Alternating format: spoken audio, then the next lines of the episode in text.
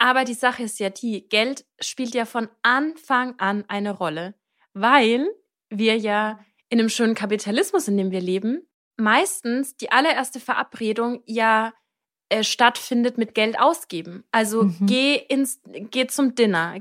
Wir haben kaum Räume, die ähm, konsumfrei sind. Wir, Willst du ein paar wir, konsumfreie Datingräume von mir hören, Anni? Bett?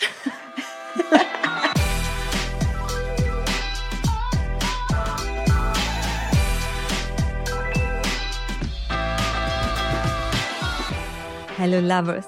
Mein Name ist Dr. Sharon Brehm und ich bin Paartherapeutin. Und ich bin Annika Landsteiner und ich arbeite als Buchautorin und Journalistin. Und in dieser Folge erfahrt ihr, dass wir unterschiedlich von Geld geprägt sind und wie wir damit umgehen können. Außerdem sprechen wir über den Unterschied zwischen individueller und struktureller Prägung. Auch erfahrt ihr, welche Rolle Geld beim Daten, in der Partnerschaft oder in der Beziehung mit Kind spielt und wie ihr Geld in eurer Beziehung enttabuisiert. Viel Spaß! Viel Spaß! Weil die Folge kurz nach Weihnachten erscheint, sprechen wir auch über Geld in Beziehungen. Denn Weihnachten ist ein Fest zwischen Liebe und Materialismus. Und da dachten wir, wir sollten auch über Liebe und Geld sprechen. Ja, aber wenn wir über Geld sprechen, sprechen wir auch automatisch über moderne Beziehungen, beziehungsweise möchten das dorthin drehen und so ein bisschen mit alten Prägungen, die wir alle kennen, ja auch so aufräumen. ähm, das ist super gut, dass du das schon ansprichst mit dem Fest zwischen Liebe und Materialismus, weil ich finde, dass Geld ein total emotionales Thema ist. Mhm. Also wenn mhm. ich auch auf Weihnachten schaue und auf Familie und Prägungen. Ich kenne einige Freundinnen, die mit wenig Geld aufgewachsen sind und mhm. wo Weihnachten einfach auch ein großes Ding war und emotional aufgeladen. Mhm. Und also ich persönlich, ich weiß nicht, wie du aufgewachsen bist, aber ich komme aus der klassischen Arbeiterklasse. Mhm. Es gab immer wieder Momente, in denen Geld ein Thema war, weil es nicht mhm. da war. Gleichzeitig bin ich aber Einzelkind und bin äh, dadurch wirklich überschüttet worden an Weihnachten mit Geschenken, ah. weil man musste es ja nicht aufteilen. Also mir als Kind ging es wahnsinnig gut. ah, das heißt, auf der einen, du hast zwei Seiten mitbekommen bei Geld. Ja. Mhm. Und weil du aber auch gesehen hast, wie es bei deinen Freundinnen ist, hast du gemerkt, das ist emotional? Oder ja. welchen emotionalen Wert hat es für dich? Geld. Mhm. Puh. Aber wir kommen gleich, gleich in die Tiefe, ne? Ja, also ich finde, ich glaube, wenn wir, wenn wir ehrlich zu uns sind und in meinem Fall, wenn ich ehrlich zu mir bin, ist Geld natürlich ein, ein sehr aufgeladenes Thema, weil es, da kommen wir auch später nochmal dazu, viel für mich mit äh, Selbstständigkeit und mhm. Unabhängigkeit zu tun hat. Also es ist mhm. einfach auch ein feministisches Thema. Und gleichzeitig haben wir so viele Prägungen von Geld in uns, dass ich glaube, dass sehr viel passiert, wo ich erst im Nachhinein so merke, ah, okay, deswegen habe ich so und so gehandelt. Also es ist ein krasses, mhm. es ist ein krasses Ding. es ist total das krasse Ding und ich habe auch mal das Gefühl, es fällt uns manchmal erst oder nicht nur erst, aber unter anderem in unseren Beziehungen auf die Füße. Mhm. Und nachdem du das so sagst, ja, ich, ich kann das voll gut nachvollziehen. Auf der einen Seite so eine Selbstverständlichkeit, wie man mit, mit Geld aufgewachsen ist, beziehungsweise welcher Umgang quasi normal war. Ähm, nachdem du so erzählt hast, oder deine Eltern kommen aus der Arbeiterklasse. Meine Mutter kommt von den Philippinen und ich glaube, sie hat sieben Geschwister. Und wir haben, ich meine, ich habe so viele Cousinen, das ist mehr als eine Schulklasse. Krass. ja. Und ähm, nach Deutschland zu kommen, hat natürlich ein anderes, hat einen anderen Umgang mit Geld mit sich gebracht, ähm, weil plötzlich mehr Geld da war, was aber mhm. auch geführt hat zu einem, ich will's ausgeben. Und mein Vater. Ah, cool, ja, okay. Mhm. mein Vater ist auch, also der hat sich, würde ich auch, mein, mein Opa ist Landwirt. Mhm. Und mein Vater war dann Ingenieur, da war plötzlich also auch Geld da. Ah. Hatte aber einen ganz anderen Umgang, nämlich, ah, ich muss sparsam sein. Also ich kenne dieses zwei Welten. Okay, also kommen deine Eltern beide aus nicht so wirklich geldigen Background und mhm. dann war Geld da und sie sind komplett unterschiedlich damit umgegangen. Voll. Nice. Und du mittendrin und deine Geschwister. genau.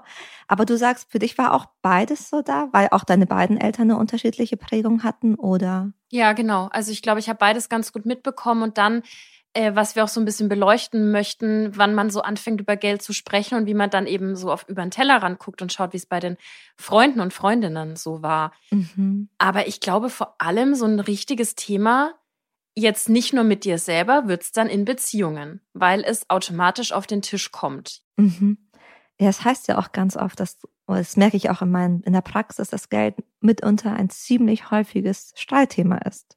Ich habe da letztens eine Studie zugelesen, dass es mit das häufigste Thema ist. Ist das so aus der Praxis? Also es ist definitiv ein Thema, über das viel, viel gesprochen wird. Ähm, ich finde, an Geld kann man halt einfach, man, ich meine, diese Zahlen, ob da ein zwei steht, ob da zwei Nullen dahinter steht, mm. du kannst es unglaublich gut messen. Mhm. Und wir haben ja vorhin über Weihnachtsgeschenke gesprochen. Mhm. Da kann man es ja auch so gut messen. Ja, habe ich letztes Jahr fünf Geschenke bekommen und dieses Jahr nur drei. What's los? ja, oder hat mein Geschenk für dich, keine Ahnung, 50 Euro gekostet ja. und deins gar nichts? Ja, das ist auch so ein guter Punkt. Es gibt mhm. ja auch Menschen, die sehr viel lieber was selbst machen oder selbst herstellen. Und dann gibt es aber Menschen, die mehr materialistisch angelegt sind und jetzt vielleicht eher darauf schauen, ja, das ist ein Liebesbeweis, weil das Geschenk sehr teuer war. Das ist ja dann mhm. auch immer die Frage, was aufeinander clasht. Total. Und das Spannende ist, weder das eine noch das andere ist besser. Ja. Also nur weil ein Geschenk teuer war, heißt es nicht, dass es besser war. Genauso wenig wie nur weil ich selbst es gebastelt habe, ist es automatisch besser. Ich finde, es zeigt halt viel mehr, wie wir mit Geld aufgewachsen sind und welche Wertigkeit ja. Geld in unserem Leben spielt. Ja. Und was gerade möglich ist und viel über den Charakter, auf jeden Fall. Viel über den Charakter? Ja, eben viel über den Charakter in dem Sinne, wa, wa, was berührt mich mehr oder vielleicht auch was suche ich eben als Geschenk aus. Mhm. Also nimm zum Beispiel mal, du schenkst deinem Partner, deiner Partnerin eine Massage. Mhm. Das kannst du in einem Day Spa machen und mehrere hundert Euro hinlegen. Nice. Oder du kannst halt auch sagen, ich massiere dich heute Abend. Einfach so privat. So. Und das eine ist super intim vielleicht, aber vielleicht auch mhm. dilettantisch und am Ende tust du der Person eventuell weh. Who knows? Und das andere ist halt so das hyper teure ja. Paket. Und die Frage ist eben, welche Personen stecken hinter diesen Geschenken und warum haben sie sich dafür entschieden und wie reagierst du als Empfängerin darauf? Ja, was ich mir auch gerade gedacht habe, weil ich einfach an, an Paare denke, bei denen es inzwischen richtig, richtig gut läuft. Ja. Ähm, weil da sind solche, ich sag mal, klein, also so immaterielle Gesten der Zuwendung und der Zärtlichkeit oft schon total normal. Zum Beispiel? Sowas wie, jeden Abend kommt er oder sie und dann kriegt sie eine Fußmassage. Okay, und wenn das wo, jeden wo, Abend passiert. Wo gibt's diese Person? Die ist nicht mehr Single. die sind nicht mehr Single, die sind in Beziehungen. Geil. Und da, also teilweise ist das das, was sie halt. Ja, aber wenn das der Status quo ist oder wenn das die Normalität ist, ja. dann denkst du natürlich, okay, ich krieg das jeden Abend, beziehungsweise ich krieg dir jeden Abend eine Massage mhm. und jetzt schenkst du mir auch eine, eine Massage. ja, ja, eben. Es wird, es wird aufgewertet, weil, wie du schon richtig gesagt hast, es ist messbar. Mhm. Und damit hat es viel Konflikt und Streitpotenzial. Ja, einmal wurde mir tatsächlich, ich meine, diese Statistik sagt, Geld ist ein häufiges Streitthema. Und tatsächlich wurde mir auch einmal, ähm, ich durfte für ein Forum, ähm, da durfte ich Fragen beantworten, wurde als Expertin eingeladen, die Frage gestellt, ob es nicht sinnvoll ist, als Frau sich automatisch, nicht, also einen reichen Mann zu holen, weil man damit die Konfliktquelle Geld minimieren kann. Mm. Wow. Ja, also ich kann verstehen, wo die Frage herkommt. Ich würde aber, glaube ich, erstmal gerne wissen, was du geantwortet hast. ähm, es ist, man versucht, ich meine, in so einem kurzen Text versuche ich natürlich auf der einen Seite der Person zu sagen, dass, also nicht zu sagen, ja, deine Ansicht ist total bescheuert. Ja. Weil ich glaube, wenn man ähm, weil Konflikte können überall passieren. Die Frage ist eher, wie gehe ich denn damit um? Mhm. Und dass es vielleicht eher darum geht, eine, eine gemeinsame Streitkultur zu entwickeln, mhm. als das gleich von, von Anfang an zu sagen, das wird dann zu einem automatisch zu einem Streitthema. Denn selbst wenn ich mir jemanden suche, der richtig viel Geld verdient, so erlebe ich das zumindest in der Praxis, kann es auch immer noch zu Streit, ja, zu Streitereien kommen und Konflikten kommen. Und das heißt auch nicht unbedingt, meine Uroma hat immer so schön gesagt, von den reichen Leuten lernst du es sparen. ich habe jetzt versucht, so hochdeutsch wie möglich zu formulieren, weil sie hat es halt im krassesten Frank Frankisch. Okay. Kannst du es mal im krassesten Frankisch? Nein, nein, da schalten alle ab. Aber sie hat das wirklich ernst gemeint und da ist auch so ein bisschen Wahrheit dran. Die Frage ist natürlich, also abgesehen von der ganzen Problematik, die mhm. diese Frage ja nach sich zieht, mhm. ne, die Prägung der Frau, der Gender Pay Gap, die die äh, die Benachteiligung der Frau in einer Beziehung, reden wir alles noch drüber. Aber es ist natürlich auch möglich, dass wenn du einen Partner hast, also einen Mann, mhm. der reich ist, dass der überhaupt kein Interesse hat, das mit dir zu teilen und einen Ehevertrag aufsetzt, da hast du noch gar nicht einen Ring am Finger. Und dann? Ja. ja, total. Da hast du total recht. Nur weil jemand viel Geld hat, heißt das nicht automatisch, dass die Person ähm, jeden Cent mit dir teilen möchte. Oder auch, hm, ich meine, da merkt man eben, wie tief Geld manchmal gehen kann.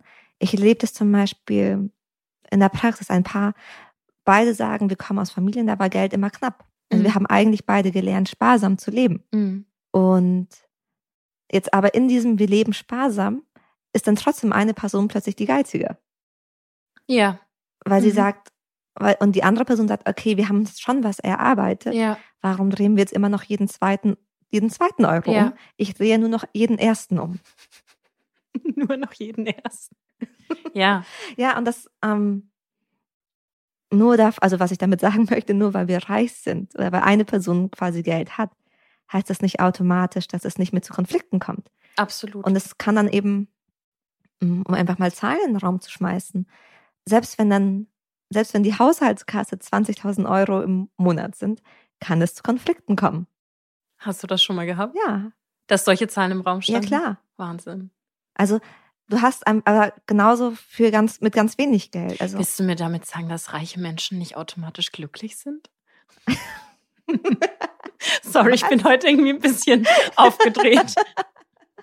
ah, das ist eine schwere Frage, Anni. Kann hm. ich jetzt gar nicht so eine Antwort sagen hm. ad hoc. Hm. Ich weiß es nicht. Ich weiß es nicht. Also was ich spannend fand, was wir jetzt auch schon ziemlich rausgearbeitet haben, waren ja so diese individuellen Prägungen, die wir alle mhm. haben, wie wir aufgewachsen sind, wie die Eltern mit Geld umgegangen sind. Spannend dann eben, wenn verschiedene Prägungen aufeinander clashen, mhm. sprechen wir auch äh, später, glaube ich, auch nochmal drüber, wie, wie man dann am besten damit umgeht und so. Was ich aber, glaube ich, auch noch wichtig fände, mit reinzugeben, äh, für, den, für den weiteren Verlauf unseres Gesprächs ist, dass wir ja auch einfach Prägungen haben, die gesellschaftlich strukturiert sind. Also Männer mhm. sind einfach nach wie vor was Geld betrifft, anders strukturiert als Frauen. Das sehen wir ja zum Beispiel, dass Frauen lange kein mhm. Eigentum haben durften, beziehungsweise ja auch irgendwo Eigentum des Mannes ja auch waren und äh, selbst kein Geld verdienen durften. Und das, das geht da ja auch noch mhm. mit rein. Und ich habe kürzlich gelesen, äh, das war in einem Artikel von Z, dass es in gleichgeschlechtlichen Partnerschaften bereits gleichberechtigt dazugeht, weil beide PartnerInnen mhm. ja mit, also klar mit individuell unterschiedlichen Prägungen aufeinanderstoßen, mhm. aber mit ähnlichen strukturellen. Und das fand ich sehr, sehr spannend. Mhm. Also im Sinne, wir verdienen ähnlich viel und wenn wir unterschiedlich verdienen, dann, weil wir in unterschiedlichen Branchen arbeiten oder weil du älter bist und deswegen mehr Berufserfahrung? Genau, also wenn beispielsweise zwei Frauen zusammen sind, dann leiden sie ja beide unter dem Gender Pay Gap. Mhm. Da können wir auch kurz eine Zahl reinwerfen. Äh, ich habe extra nochmal nachgelesen. 2020 haben Frauen 18 Prozent weniger verdient als Männer. Das ist die Quelle äh, beim Statistischen Bundesamt. 20 Prozent ist schon 18 Prozent. Entschuldigung, okay. Aber Stimmt, 18 Prozent. Jetzt, wo du sagst, nicht so schlimm wie 20 Prozent. Nee, gar nicht, nee. nee, aber es gibt auch noch, ähm, das, ist, das ist allgemein. Es gibt mhm. zum Beispiel im Einzelhandel die Statistik, dass äh, Führungspositionen im Einzelhandel, äh, weibliche Führungspositionen, 30 Prozent weniger verdienen als Männer. 30 Prozent. Und was ich damit sagen möchte, mhm. ist nur, was ich eben spannend finde, ist, wenn jetzt zwei Frauen aufeinander kommen, dann können die natürlich unterschiedlich verdienen. Hat ja auch mhm. andere ähm, Faktoren noch. Aber sie sind beide Opfer des Gender Pay Gap und können, haben damit irgendwo eine Basis, die in Hetero-Beziehungen weniger da. Also da muss man erstmal auch wieder den Mann oder die Frau ins Thema reinholen und sagen, so schaut's leider aus statistisch. Du, Anni, wenn ich solche Zahlen höre, dann versteiner ich immer ein bisschen vor Wut. Glaube ich, ich auch. Mhm. Und an was ich gerade aber denken musste, ich habe ja einen Teil meiner Doktorarbeit auch in Russland geführt. Mhm. Und dort sind nochmal andere Geschlechterrollen. Ja. Und mit einer Frau habe ich gesprochen und die meinte, naja, ähm, wie sage ich das am besten?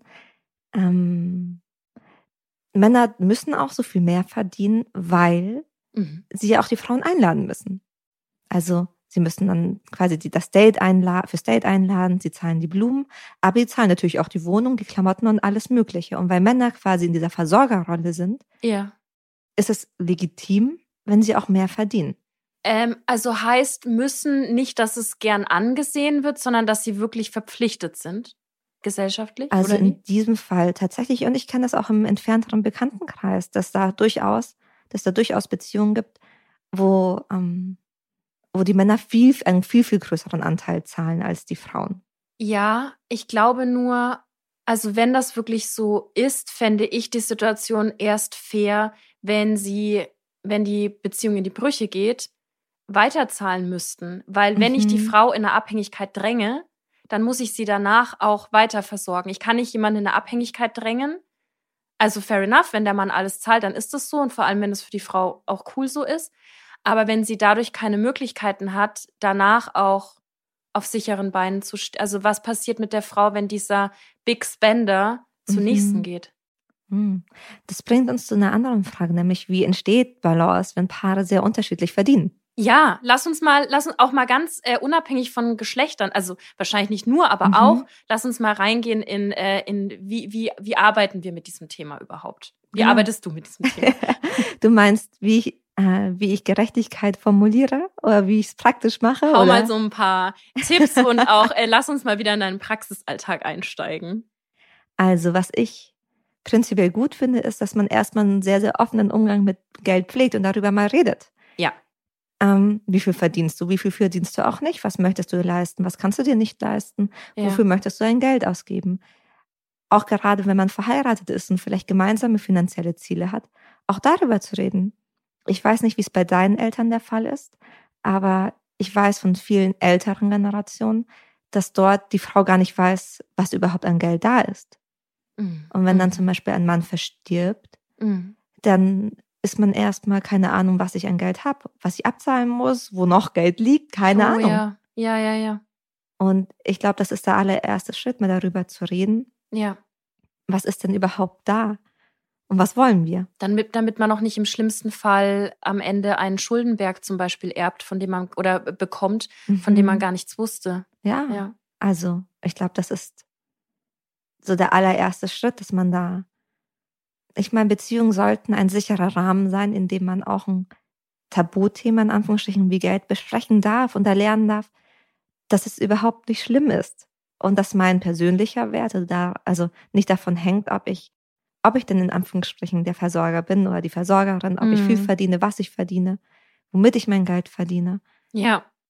Ähm, genau. Wie kann man denn damit umgehen, wenn man jetzt, wenn da jetzt zwei Menschen aufeinandertreffen, die mit Geld eben komplett unterschiedlich umgehen? Also mhm. sagen wir, die eine Person spart total gerne auf was Bestimmtes und die andere mhm. lebt total im Hier und Jetzt und will ausgeben ohne Ende. Wie kommen denn die beiden zusammen? Mm, super spannende Frage, weil ich glaube, das passiert ziemlich häufig.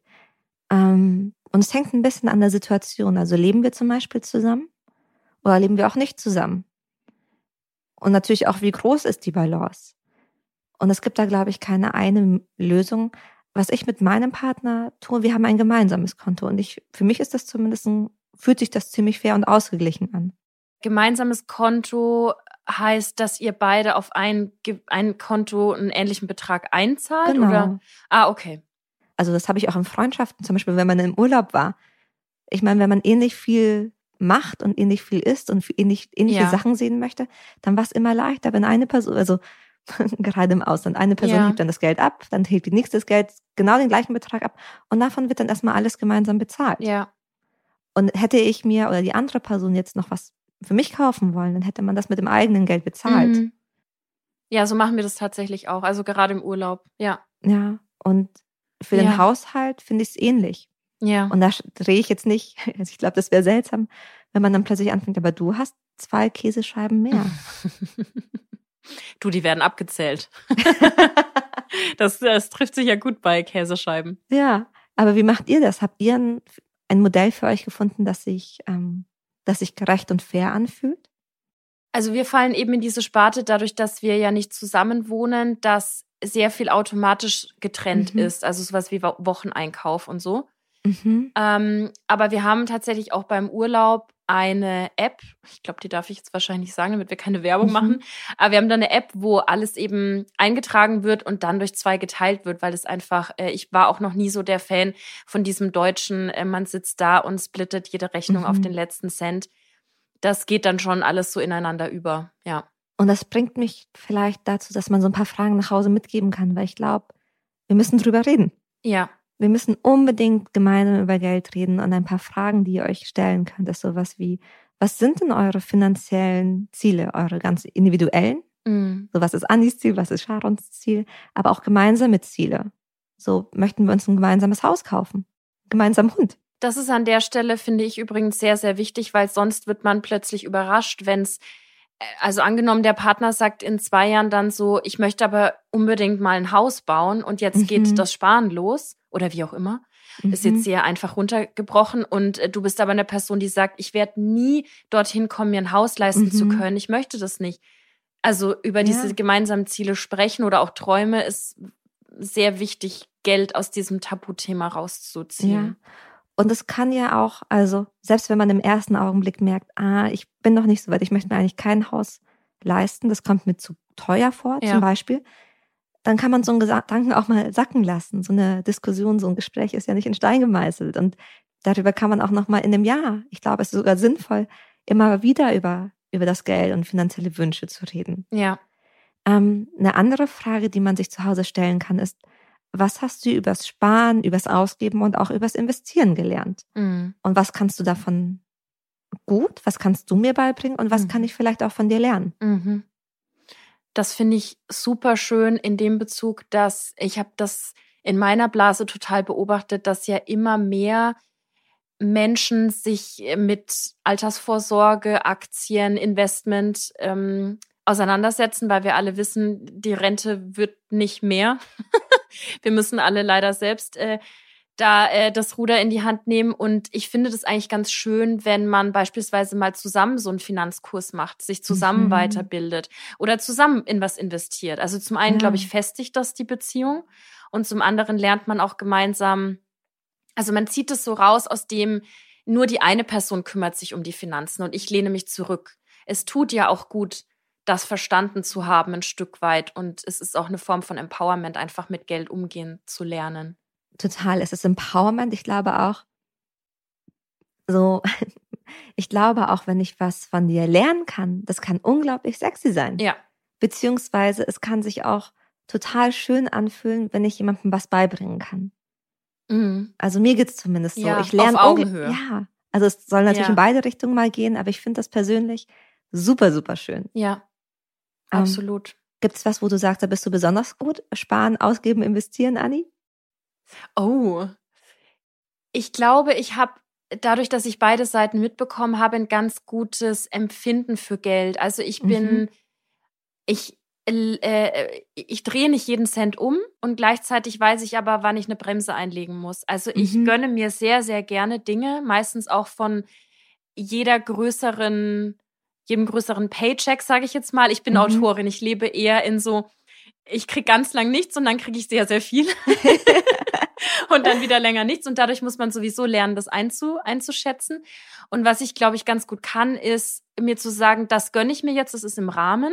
Mhm. Auch wenn ich weiß, dass es andere nicht machen würden. Mhm. Also auch dieses, das ist in Ordnung. Ich habe nämlich so ein paar Spar Sparfuchsfreundinnen. Ähm, und dann aber auch zu wissen, und hier ist Schluss und das Geld, das geht jetzt in das Investment, das geht aufs Tagesgeldkonto, bla bla bla. Aber da wächst, wachse ich natürlich auch noch rein, ja. Voll cool. Ich finde das voll cool, dass du da reinwächst. Und dass du auch zeigst, dass das so möglich ist. Ja, das also, tut aber auch, also ich kann das wirklich nur rausgeben, äh, für wen es möglich ist, an die Ressource Bildung zu kommen. Mhm. Und es gibt mhm. auch ganz viele kostenlose Podcasts dazu. Es tut gerade als Frau wahnsinnig gut, sich Schritt für Schritt mit Geld auseinanderzusetzen, weil, und da sind wir auch wieder bei einer, bei einer Prägung, viele Frauen denken ja auch, sie würden das nicht verstehen oder sie können das nicht, mhm. was aber wirklich nur damit zusammenhängt, dass sie immer rausgehalten worden sind. Und wenn ich einen Mann habe, der sich gut damit auskennt, mhm. ist es, wie du sagst, ja sauschön, wenn der sich hinsetzt und auf Augenhöhe mhm. der Partnerin erklärt, so könntest du investieren. Voll. Also, weil leider, also vielleicht gibt es irgendwann einen Moment nach so Jahren, wo man denkt, jetzt sind Frauen auch schon ziemlich gut in Investieren, Sparen und das ist jetzt schon ganz schön veraltet, was die zwei Frauen hier sagen. Aber. I wish. I wish, ne? Und ich glaube, irgendwann kommt dieser Moment, da bin ich ziemlich, da bin ich ziemlich davon überzeugt. Mm. Aber noch ähm, erlebt man in solchen, in dieser Sphäre schon nochmal einen Unterschied. Ja, absolut. Und eine dritte Frage, die ich mitgeben würde an Paare, wäre sowas wie, was ist für dich Luxus und was ist für dich ein Standard? Oh. Ähm, und ich finde, man merkt das dann oft zum Beispiel im Urlaub. Mm. Mhm. Was, ja. was ist los, dass ich die ganze Zeit von Urlaub rede? Alle urlaubsreif. immer, ich glaube, man ist immer zwölf Monate im Jahr ist man urlaubsreif. Ja. Nein, aber Urlaub zeigt ja total viel auf. genau. Und für manche Personen ist das zum Beispiel absolut normal, weil von der Arbeit ist immer wieder so erlebt, man fährt erste Klasse im Zug. Mhm. Und für eine andere Person, die vielleicht ganz selten Zug fährt, ist das halt normal, zweite Klasse zu fahren. Ja. Und da muss man aber darüber sprechen, was ist denn normal und was ist Luxus. Ja. Weil Luxus darf auch etwas Besonderes bleiben. Es darf so, finde ich. Absolut, so das ist ja das Schöne. Mhm. Ja. Aber wenn dann Luxus normal wird, dann haben wir, dann wird es schwierig. Dann wird es schwierig und dann suchst du immer, dann, dann, dann geraten wir in diese Spirale, es muss größer, es muss besser, mhm. es muss immer teurer werden, weil du hast ja nach oben hin sind, wie wir ja wissen, sind ja keine Grenzen gesetzt. Ja, und man gewöhnt sich so schnell an diesen Luxus, oh ja. gesagt, ne? Oh ja. Ich habe mal von einer, das hatte ich jetzt eigentlich gar nicht vor zu erzählen, aber als ich Anfang 20 war, habe ich mal einen sehr, sehr reichen Mann gedatet. der war jetzt nicht, es war kein Sugar Daddy oder so, ne? Der war jetzt nicht 30 Jahre älter, der war, der war vielleicht sechs, sieben, acht Jahre älter. Und der hat mir damals gesagt, dass es also es ist total egal ist, ob du im Monat 5000 Euro zur, äh, zur Wahl, also auf dem Konto hast oder 50.000. Du wächst innerhalb von Tagen in diesen neuen Betrag rein mhm. und änderst deinen Lifestyle. Und es ist nicht zu unterschätzen, also es hat er sehr kritisch gesagt, wie unreflektiert man schnell mit Geld umgeht, wenn es plötzlich da ist. Ja. Ja. Weil es so, es fühlt sich plötzlich so befreiend an im ersten Augenblick. Mhm. Und obwohl da vorne Zahlen dran sind, ist es manchmal schwer, das wirklich sich vor Augen zu führen. Ja. Also wie viele Euros müssen das wirklich sein, bis ich eine Million habe? Also reicht das, wenn ich hier diesen Raum fülle? Brauche ich dafür mehr? Mm, mm das sind, also mm wie viele Stunden muss ich wirklich dafür arbeiten? Ja. Das sind gute Zahlen, um sich wieder ein bisschen zu erden. Oh ja. Wenn man merkt, ah, ich, ich drifte gerade so ab. Ja. Sich dann nochmal zurückzuholen. Den, den Bezug zur Realität. Ja, total was ich mich gefragt habe, mhm. was ist, wenn sie mehr verdient? Ist das ein Thema? Ist das kein Thema? Ähm, sind wir dann in der Blase? Dass sie mehr verdient? Mhm, dass es einem kein Thema mehr ist und ganz normal. Nee, normal ist es nicht. Normal ist es auf keinen Fall, weil dadurch, da kommen wir wieder an die, äh, zu den Zahlen zurück, dass das einfach noch ein wahnsinniges, ungleiches Verhältnis ist.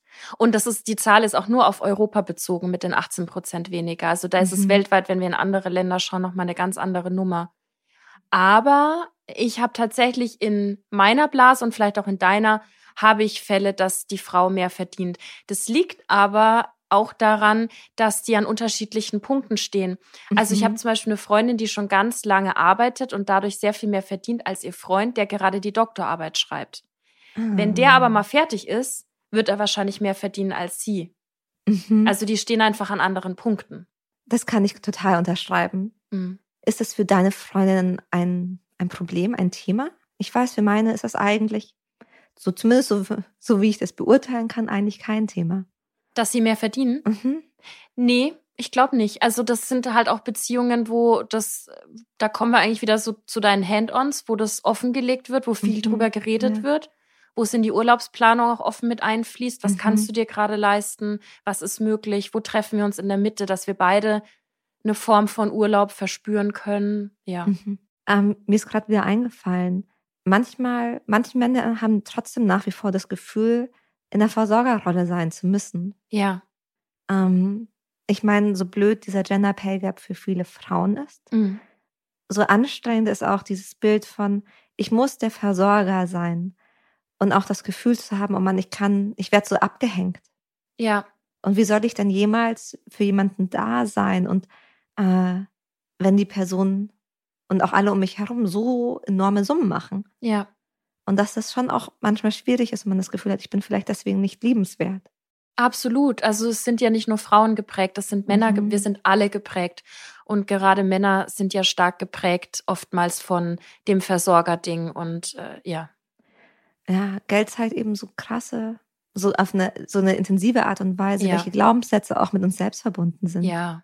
Sowas wie, ich bin, ich bin es nur wert, wenn ich das und das verdiene. Mhm. Mhm. Mhm. Oder Liebe vergeht, Hektar besteht.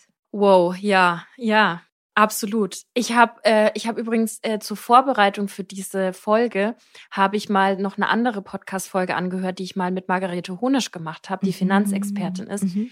Und die hat da was ganz spannendes gesagt, nämlich dass wir dahin kommen müssen, privat, dass wir unseren Wert nicht an Geld knüpfen. Also, dass mhm. wir in mhm. Beziehungen und Freundschaften auch verstehen, nur weil ich jetzt weniger verdiene, bin ich nicht weniger wert. Also, das ist total selbstverständlich, aber ich glaube, dass wir das unterbewusst schon auch oft drin haben, so. Also stell dir mhm. vor, Freunde, ja. Freundinnen gehen essen und du bist aber die Person, die sich dieses Restaurant nicht leisten kann. Das ist einfach so, ja, da ja, kann, kann so viel passieren, so. Das kann ich mir total gut vorstellen, denn ich meine, du hast dich auch irgendwann selbstständig gemacht. Jeder, der sich am Anfang selbstständig macht und nicht nebenbei noch einen festen Job hat. Ja. Am Anfang hat man Angst und denkt sich, oh Absolut. Gott, ja. was ist, wenn das nicht funktioniert? Ja. Weil man hat das ja noch nicht erlebt. Man springt ja gerade ins, ins tiefe Wasser. Genau. Und da war ich zum Beispiel wahnsinnig dankbar darüber, ein Netz zu haben, das mir überhaupt nicht das Gefühl gegeben hat und dem ich das offen sagen konnte. So momentan will ich, bin ich mir unsicher, ob ich das ja. Geld dafür ausgeben möchte. Ja. Können wir irgendwas anderes machen? Und die sind so liebevoll und freundlich ähm, auf mich eingegangen. Mhm. Und da bin ich sehr, sehr, sehr, sehr, sehr, sehr dankbar. Ähm, aber sie hätten nicht, auch, auch nicht auf mich eingehen können, wenn ich mich einfach isoliert hätte. Genau. Also immer wieder offenlegen, sofern das auch sich für einen gut anfühlt. Mhm. Und was sie aber dann im, im Gegenschluss gesagt hat, wo wir aber mehr äh, für unseren Wert einstehen sollten, ist eben im beruflichen Feld. Also mhm. bei Gehaltsverhandlungen, bei äh, Projektmanagement, bei überall, wo Geld plötzlich ansteht oder Summen anstehen, dass wir da mehr in dieses Denken kommen, hey, was habe ich schon alles geleistet, was habe ich gelernt, was bringe ich mit und mhm. wie viel bin ich dir wert, dafür mhm. zu bezahlen. Also in dem einen Bereich mehr und in dem anderen Bereich uns davon lösen und diese beiden Dinge unterzubekommen, ist ist, glaube ich, wirklich auch was, woran man arbeiten muss. Ja. Total. Und was man ins private Feld trägt. Voll. Ich habe mich auch gefragt, wie man sich da in der Beziehung gut unterstützen kann. Ja. Neben einem offen darüber reden. Weil ich habe immer manchmal das Gefühl, wenn man das so sagt, dann denken sich die Leute, ja, wenn es so leicht wäre. Ja, klar. Es wäre nicht eins der Number One Tabuthemen, wenn es so mhm. leicht wäre, drüber zu reden. Ähm, aber vielleicht hilft da dieser Podcast ganz gut. Ich überlege jetzt mal laut. Ja. Ähm, man darf auch mit seinen Ängsten anfangen. Was meinst du? Ähm, manchmal haben wir das ja, dass dann zum Beispiel eine Person nach Hause kommt und dann sieht sie schon die Kartons im Flur stehen und denkt sich, warum war mein Partner, meine Partnerin wieder online shoppen mhm. und gibt das ganze Geld aus. Mhm.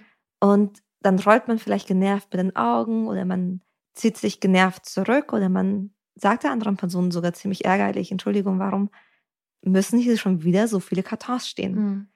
Und in dem Augenblick, wo ich sage, hey, ähm, wenn da so viele Kartons stehen, dann entsteht bei mir sofort das Bild, dass das ganze Geld einfach so wegfließt oder dass wir morgen in Altersarmut sind oder ich nicht weiß, wie wir uns das morgen noch leisten mhm. können.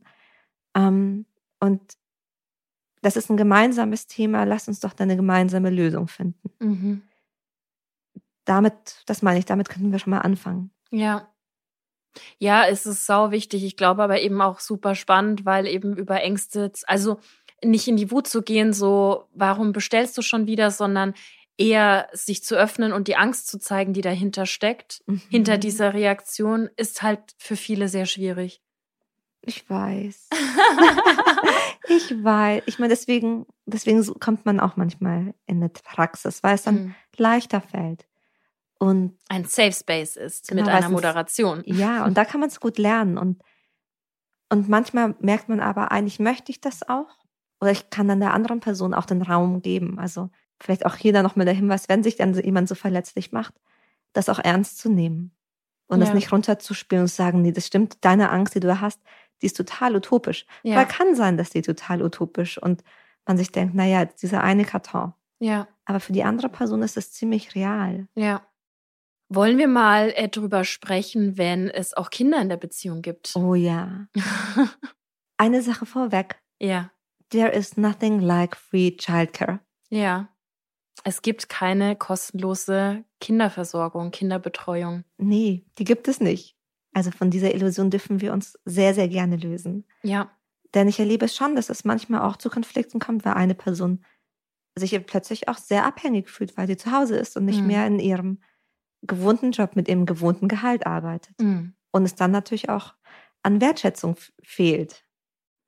Ja, und was ja auch krass ist, wenn, wenn wir jetzt beispielsweise eine Frau nehmen, die eben mhm. gearbeitet hat und dann ein Kind betreut, ist es einfach auch ein heftiger Unterschied von dem Job, der sie vielleicht mal ausgefüllt hat und von dem sie, mhm. bei dem sie mhm. eben Geld verdient hat, jetzt in eine Sorgearbeit zu gehen, die mhm. übrigens sehr viel, also in vielen Fällen sehr viel anstrengender ist, weil sie auch den Abend und auch oft die Nacht überdauert und direkt morgens weitergeht mhm. und aber kein Geld dafür bekommt. Also es gab ja auch schon immer äh, wieder ähm, die Forderung von Feministinnen, die gesagt haben, dass die private Sorgearbeit entlohnt werden muss. Da kann man jetzt mhm. auch sehr viel drüber diskutieren.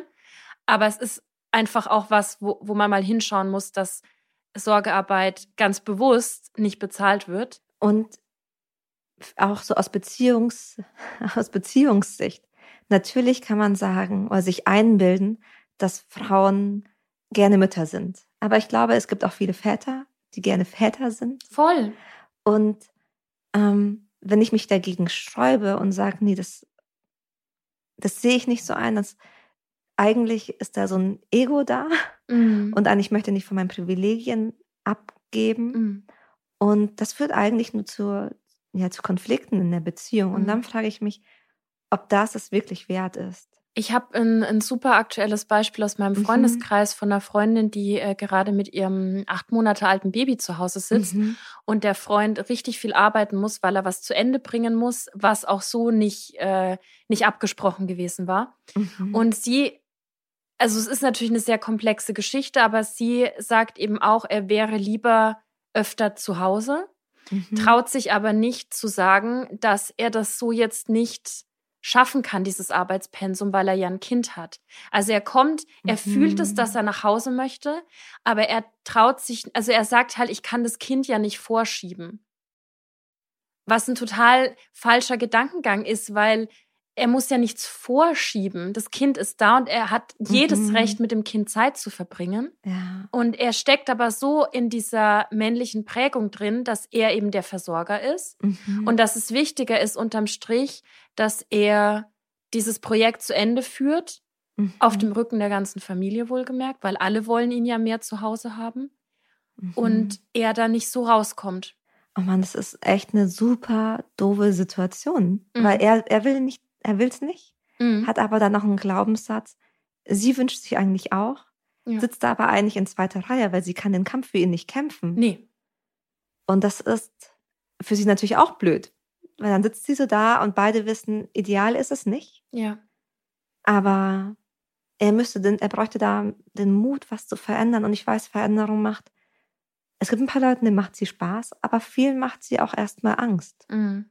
Und haben Sie da schon eine Lösung für sich gefunden? Haben Sie schon eine Idee, wie Sie damit umgehen möchten? Also jetzt so für diese für diesen jetzt Zeitpunkt nicht. Sie mhm. sagen natürlich äh, in der Zukunft möchten sie das anders handhaben, aber er ist schon auch so jemand, der da schnell auch wieder reinrutschen könnte. Ich glaube, wenn man in der zweiten Reihe sitzt, dann geht es manchmal darum, vor allem um Vertrauen. Mhm. Aber das kann so ein Thema kann natürlich ganz schnell zu einem Beziehungsthema werden, weil aus so einer Ohnmacht wir manchmal in so einem in so eine Wut steuern, weil Wut uns das Gefühl von Macht gibt. Ja. Oder diese Illusion von Macht. Mhm. Und aber de facto, sobald dann eine Person, also unser Gehirn kann nicht kreativ denken, wenn es unter Stress steht. Ja. Und unter negativem Stress. Muss genau, man, unter negativem Stress, ja. ja. Also, und umso umsorgter und akzeptierter wir uns fühlen, so geht es mir zumindest, ich weiß nicht, wie es dir geht. Mhm. Ähm, und es sagt auch die Forschung eigentlich. Aber umso akzeptierter wir uns fühlen, umso eher kommen wir auf kreative Lösungen. Mhm. Weil offensichtlich kann, ist die Lösung für ihn noch nicht, ich arbeite weniger, mhm. aber es könnte sowas sein wie, wenn ich jetzt so ganz entspannt nachdenke, ah, vielleicht muss er, muss er eine andere Deadline setzen, vielleicht kann er da was machen, vielleicht ist es eine Idee, jemanden noch mit einzustellen, vielleicht ist es gibt es noch diese oder jene ja. Option. Ja. Und da mal ein bisschen outside the box zu denken. Ja. Die Frage, die sich mir halt so stellt, ich meine, ich habe kein Kind, aber wann nicht radikal handeln, wenn ich in dem, in, in dieser Situation? Also mhm. was muss passieren für eine radikale Veränderung meiner Glaubenssätze, meines Lebens, meiner ganzen Herangehensweise, wenn nicht dann? Also da hast Oder? du also du hast total recht. Natürlich, wenn ich, also wenn ich in so einer Krise, und dafür kommen ja Krisen ins Leben, ja. wann nicht dann? Und gleichzeitig weiß ich auch, dass das manchmal in der Umsetzung gar nicht so leicht ist. Nee, das, das sage ich auch gar nicht. Absolut. Aber einfach nur vielleicht mal so als Motivation, ja. wenn man so drin hängt und die Frage ist ja auch, habe ich die Möglichkeit, was zu verändern? Ne? Also wir sprechen ja auch oft über privilegierte Fälle, die da die Möglichkeit haben. Ähm, wir sprechen ja jetzt gar nicht über Menschen, die wirklich krass drauf angewiesen sind, äh, auf, auf äh, diesen Job oder dieses Geld oder wie auch immer.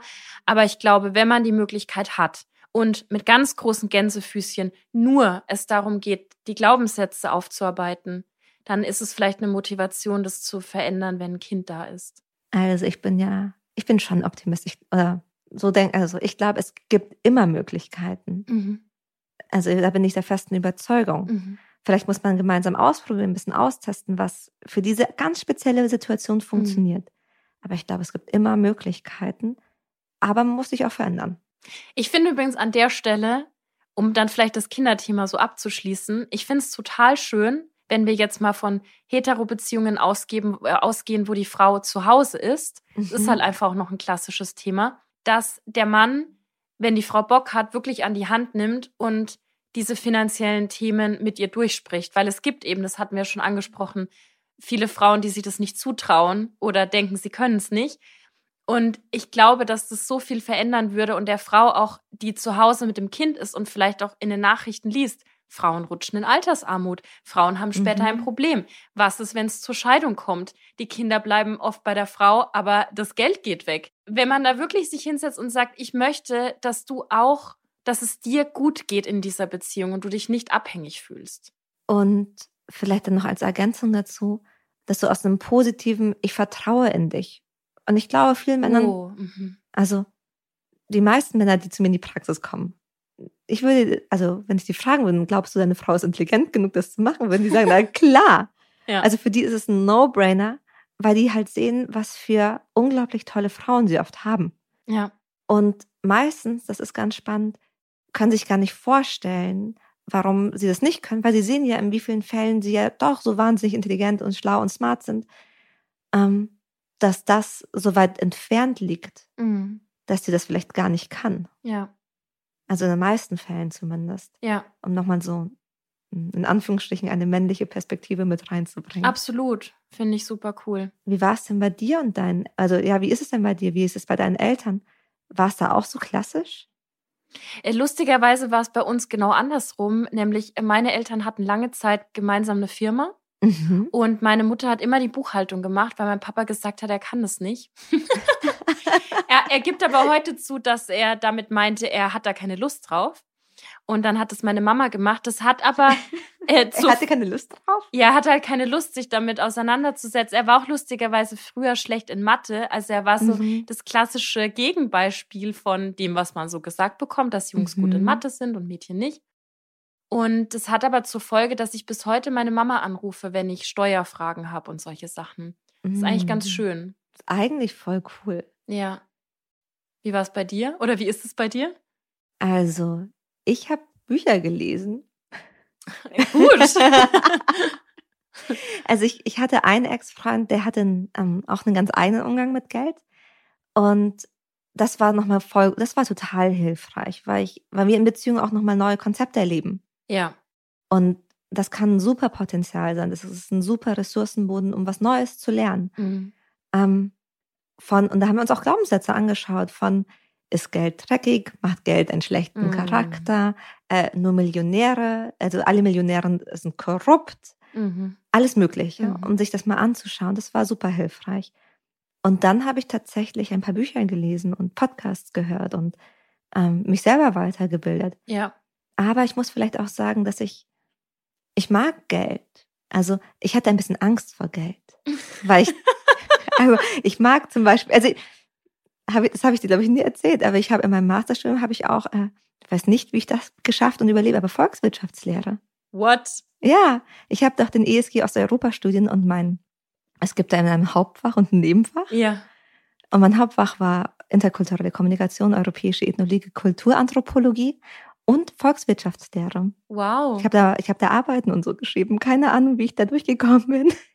Und kannst du sagen, dass da noch was hängen geblieben ist? Ähm. ist das Antwort genug? Wahrscheinlich schon. ähm, okay, pass auf. Ich baue dir jetzt eine Brücke. Ich baue dir eine raus. Brücke. Komm raus. Volkswirtschaftslehre. Ich sage ja. jetzt einfach mal sautrockenes Thema. Okay? Nein, ist super. Ich finde es echt super spannend. Ach so, du meinst es ernst. ja. Gehen wir mal, gehen wir mal zu was Juicigem. Wir wollten nämlich noch kurz übers, wir wollten noch übers Daten sprechen. Wir wollten okay. noch kurz die ganzen Singles hier noch mit reinnehmen. Ja, lass. Weil die Sache ist doch die, ähm, wir denken oft, dass Geld so ein Thema ist, was dann erstmal so in der Beziehung vielleicht aufkommt, mhm. wenn es vielleicht zum ersten Urlaub kommt, um wieder im Urlaub zu sein. oder vielleicht bei Investitionen oder bei Geld oder wie auch immer. Ja. Aber die Sache ist ja die, Geld spielt ja von Anfang an eine Rolle, weil wir ja in einem schönen Kapitalismus, in dem wir leben, meistens die allererste Verabredung ja äh, stattfindet mit Geld ausgeben. Also mhm. geh ins, geh zum Dinner, geh zum, äh, es heißt nicht umsonst Dinner and a Movie als klassisches Ausgehkonzept. Mhm. Wir haben kaum Räume, die ähm, konsumfrei sind. Das ist natürlich jetzt auch nochmal eine ganz andere Diskussion, aber wir, Willst du ein paar wir, konsumfreie Datingräume von mir hören, Anni? Bett? nee, aber du weißt, was ich meine. Geld spielt eigentlich von Anfang an eine ja. Rolle. Du musst irgendwie überlegen, ähm, zahlt jemand beide Kinotickets oder wie, mhm. wo trifft man sich? Und äh, genau, also ich wollte damit nur sagen, dass Geld eigentlich von Anfang an eine Rolle spielt, auch manchmal einfach nur unterbewusst. Also da hast du recht. Wir, ganz viel von den Dingen, die wir tun, ist mit Geld verbunden oder an Geld mhm. geknüpft.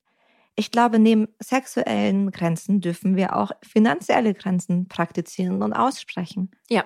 Also es gibt jetzt vielleicht ein paar Frauen die, oder auch Männer, die sagen, total bescheuert, aber ich finde, auch ein Mann darf sagen, ich möchte dich jetzt nicht zum ersten Date einladen. Mhm. Ja, kann ja auch sein, dass er studiert und sie eine Führungskraft ist. Genau. Und dann, das muss man einfach, also das muss man nicht sofort offenlegen, aber. Genau.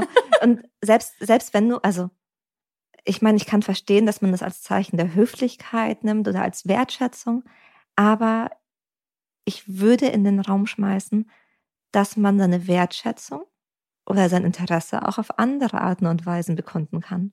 Mhm. Und ich glaube auch, dass, das hatten wir vorhin schon, der Wert eines Menschen hängt nicht an, an dem, was er, was er oder sie verdient. Absolut. Und dementsprechend, und ich weiß, da braucht man manchmal Mut, darf man da auch an dieser Stelle sagen, okay, das hat ja überhaupt nichts damit zu tun, ob ich ein toller Partner, eine tolle Partnerin bin, ob ich passend bin. Ja. Also, und ich, ich weiß ja. nicht, wie deine ersten Date-Orte waren, aber ich habe super viele Orte und super viel Spaß gehabt an Orten, die sehr wenig Geld gekostet haben mhm. oder ja. gar kein Geld. Hast du da äh, mal ein paar Tipps, weil ich glaube, dass das vielen wirklich auch entfällt, also gerade auch so Menschen, die in Städten wohnen. Wo kann man sich dann auch konsumfrei treffen? Also ich glaube zum Beispiel, dass du, also zumindest in München, die Isar ist ein schöner Ort, der Rosengarten mhm. ist ein unglaublich schöner Ort. Kannst auch in den nördlichen Teil des englischen Garten gehen, kannst viel draußen sein. Ähm, es gibt zum Beispiel im Haus der Kunst, ich glaube, da ist jeder ich glaube, erster Donnerstag, der ist kostenlos. Mhm. Es gibt viele, man muss kreativ sein und man muss ein bisschen mhm. suchen, aber es gibt viele kostenlose oder kostengünstige Veranstaltungstickets. Ja. Du kannst auch sagen, komm, lass uns zusammen ein Date in der Buchhandlung machen. Ja. Du zeigst mir deine Lieblingsbücher oder in einem Plattenladen, zeig mir deine Lieblingsplatten, ich zeige dir meine Lieblingsplatten. Ja.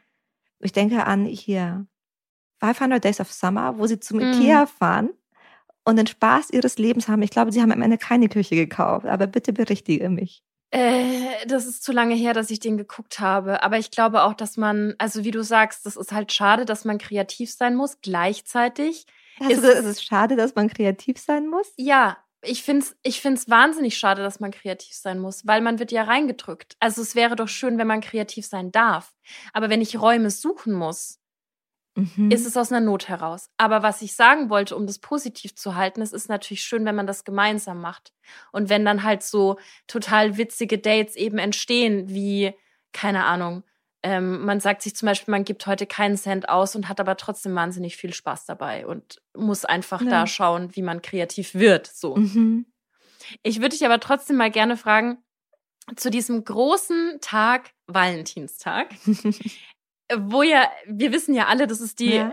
kommerzialisierteste Romantik überhaupt.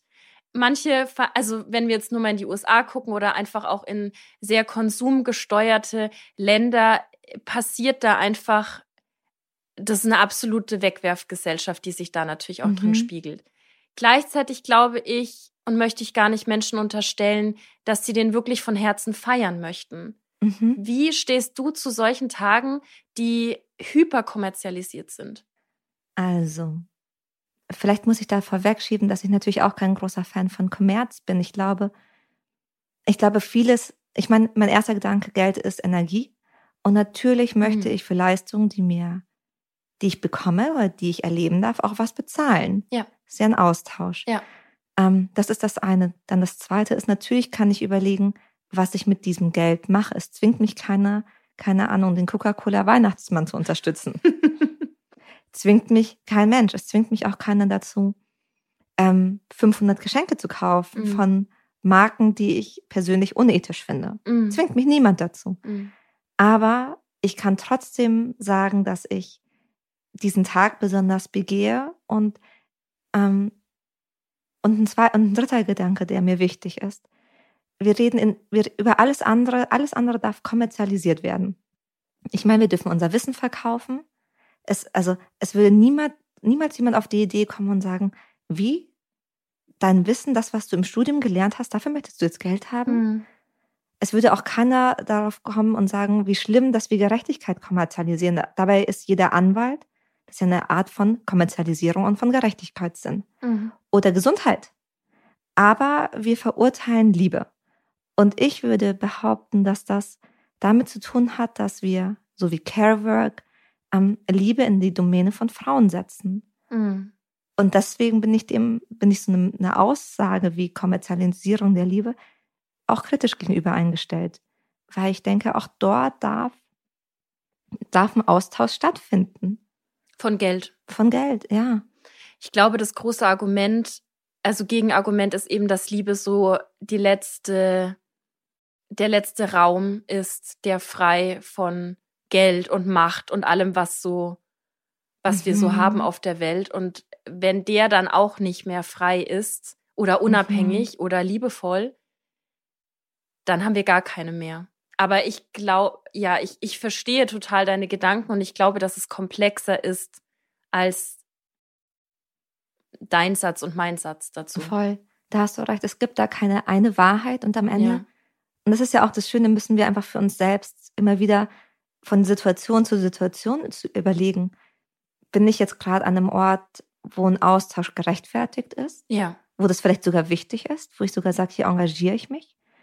Versus jetzt folge ich einem Glaubenssatz, einem Ideal, einem Bild, was gar nicht so richtig passend ist. Mhm. Und da haben wir uns gemeinsam Gedanken darüber gemacht, was wir so als letztes noch mitgeben möchten. Ja. Weil wir haben in der heutigen Folge über so viele Glaubenssätze geredet. Ja. Von ähm, Geld ist schlecht, ich bin nichts wert, Hektar vergeht, Liebe besteht. Andersherum, Entschuldigung. Geil. Um, ähm, oh, sorry. okay. Um, ähm, die Aufgabe, die man sich jetzt zu Hause mit Partnerin, Partner machen kann, ist, welche Glaubenssätze hast du bei dir entdeckt? Mhm. Und die vielleicht auch miteinander zu teilen oder auch umzuwandeln. Und zu schauen, wo sie herkommen, weil ich glaube, dann macht man sie auch ein bisschen greifbarer, oder? Voll. Na, dann haben wir uns miteinander auseinandergesetzt. Ja. Und, und das stärkt uns ja. Das ist eigentlich voll schön. Ja.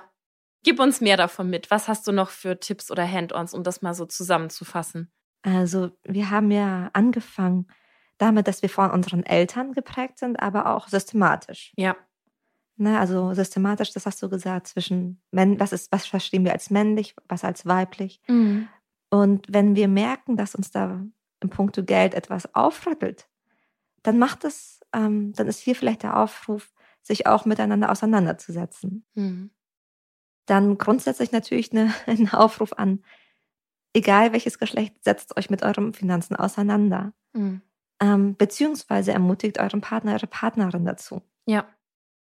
Andi, du hattest da was von Business Classes zum Beispiel gesagt, dass man die gemeinsam äh, besuchen kann, da gemeinsam ja, Wissen ansammelt. Zusammen Workshop, zusammen Buch lesen und sich dann äh, darüber austauschen und eben auch Wissen, was vielleicht schon da ist, weitergeben und nicht für sich zu horten. Genau. ähm, was, für, was so Fragen wären, die ihr euch stellen könntet, sind sowas wie, was sind unsere finanziellen Ziele, deine, meine, unsere? Mhm. Was hast du übers Sparen, übers Ausgeben, über das Investieren gelernt? Was kann ich von dir lernen? und was kann ich dir beibringen? Ja. Und was ist für dich Luxus und was ist Standard? Ja. Und eine letzte Sache ist auch tatsächlich die Arbeit an Glaubenssätzen, weil die kann uns auch als Paar verbinden und noch näher zusammenrücken. Kann man eigentlich auch beispielsweise bei dir in der Praxis oder alleine äh, die Glaubenssätze aufarbeiten und dann gemeinsam welche aufbauen? Also Total. Also zusammen? Mhm. Total. Also ich meine, das macht eigentlich macht es viel Spaß, wenn man merkt, woher kommt das? Mhm. Passt dieser Glaubenssatz noch? Meistens merken wir, also manche ist es ein bisschen schwer, die zu erkennen, mhm. weil unsere Glaubenssätze so sind wie das Wasser und wir sind wie so ein Fisch, der durch das eigene Wasser schwimmt. Mhm. Und deswegen ist es manchmal so hilfreich, wenn man da in der Praxis ist oder in der Beziehung, weil dann einem auffällt, oh, mein Wasser ist nicht nur Wasser, sondern es hat eigentlich eine ganz andere Farbe als deins. Oh. Weißt du, Sharon, ich habe die ganze Folge darauf gewartet, dass wieder so ein schönes Bild von dir kommt, was alles dann wieder so greifbar macht. Und in den letzten Zügen haust du es raus. Du hast es noch geschafft. Ja, Sehr in dem gut. Sinne ähm, sind wir fertig, oder? wir sind fertig. Voll schön, dass ihr zugehört habt. Sehr, ja, sehr schön. Das war eine äh, super spannende Folge für mich. Äh, wir haben, wir haben uns ein bisschen, wir haben ein bisschen diskutiert, wir haben uns ein bisschen gerieben. Das fand ich gut. ja. Wenn euch das gefallen hat, dann äh, schickt gerne äh, Feedback an podcast at penguinrandomhouse.de oder schreibt uns direkt auf Social Media. Genau, die Anni heißt bei Instagram Annika Landsteiner. Ich bin Dr. Shahram Prim. Und jetzt am besten einfach abonnieren, damit ihr keine einzige Folge mehr verpasst. Genau. Goodbye, lovers. Goodbye, lovers.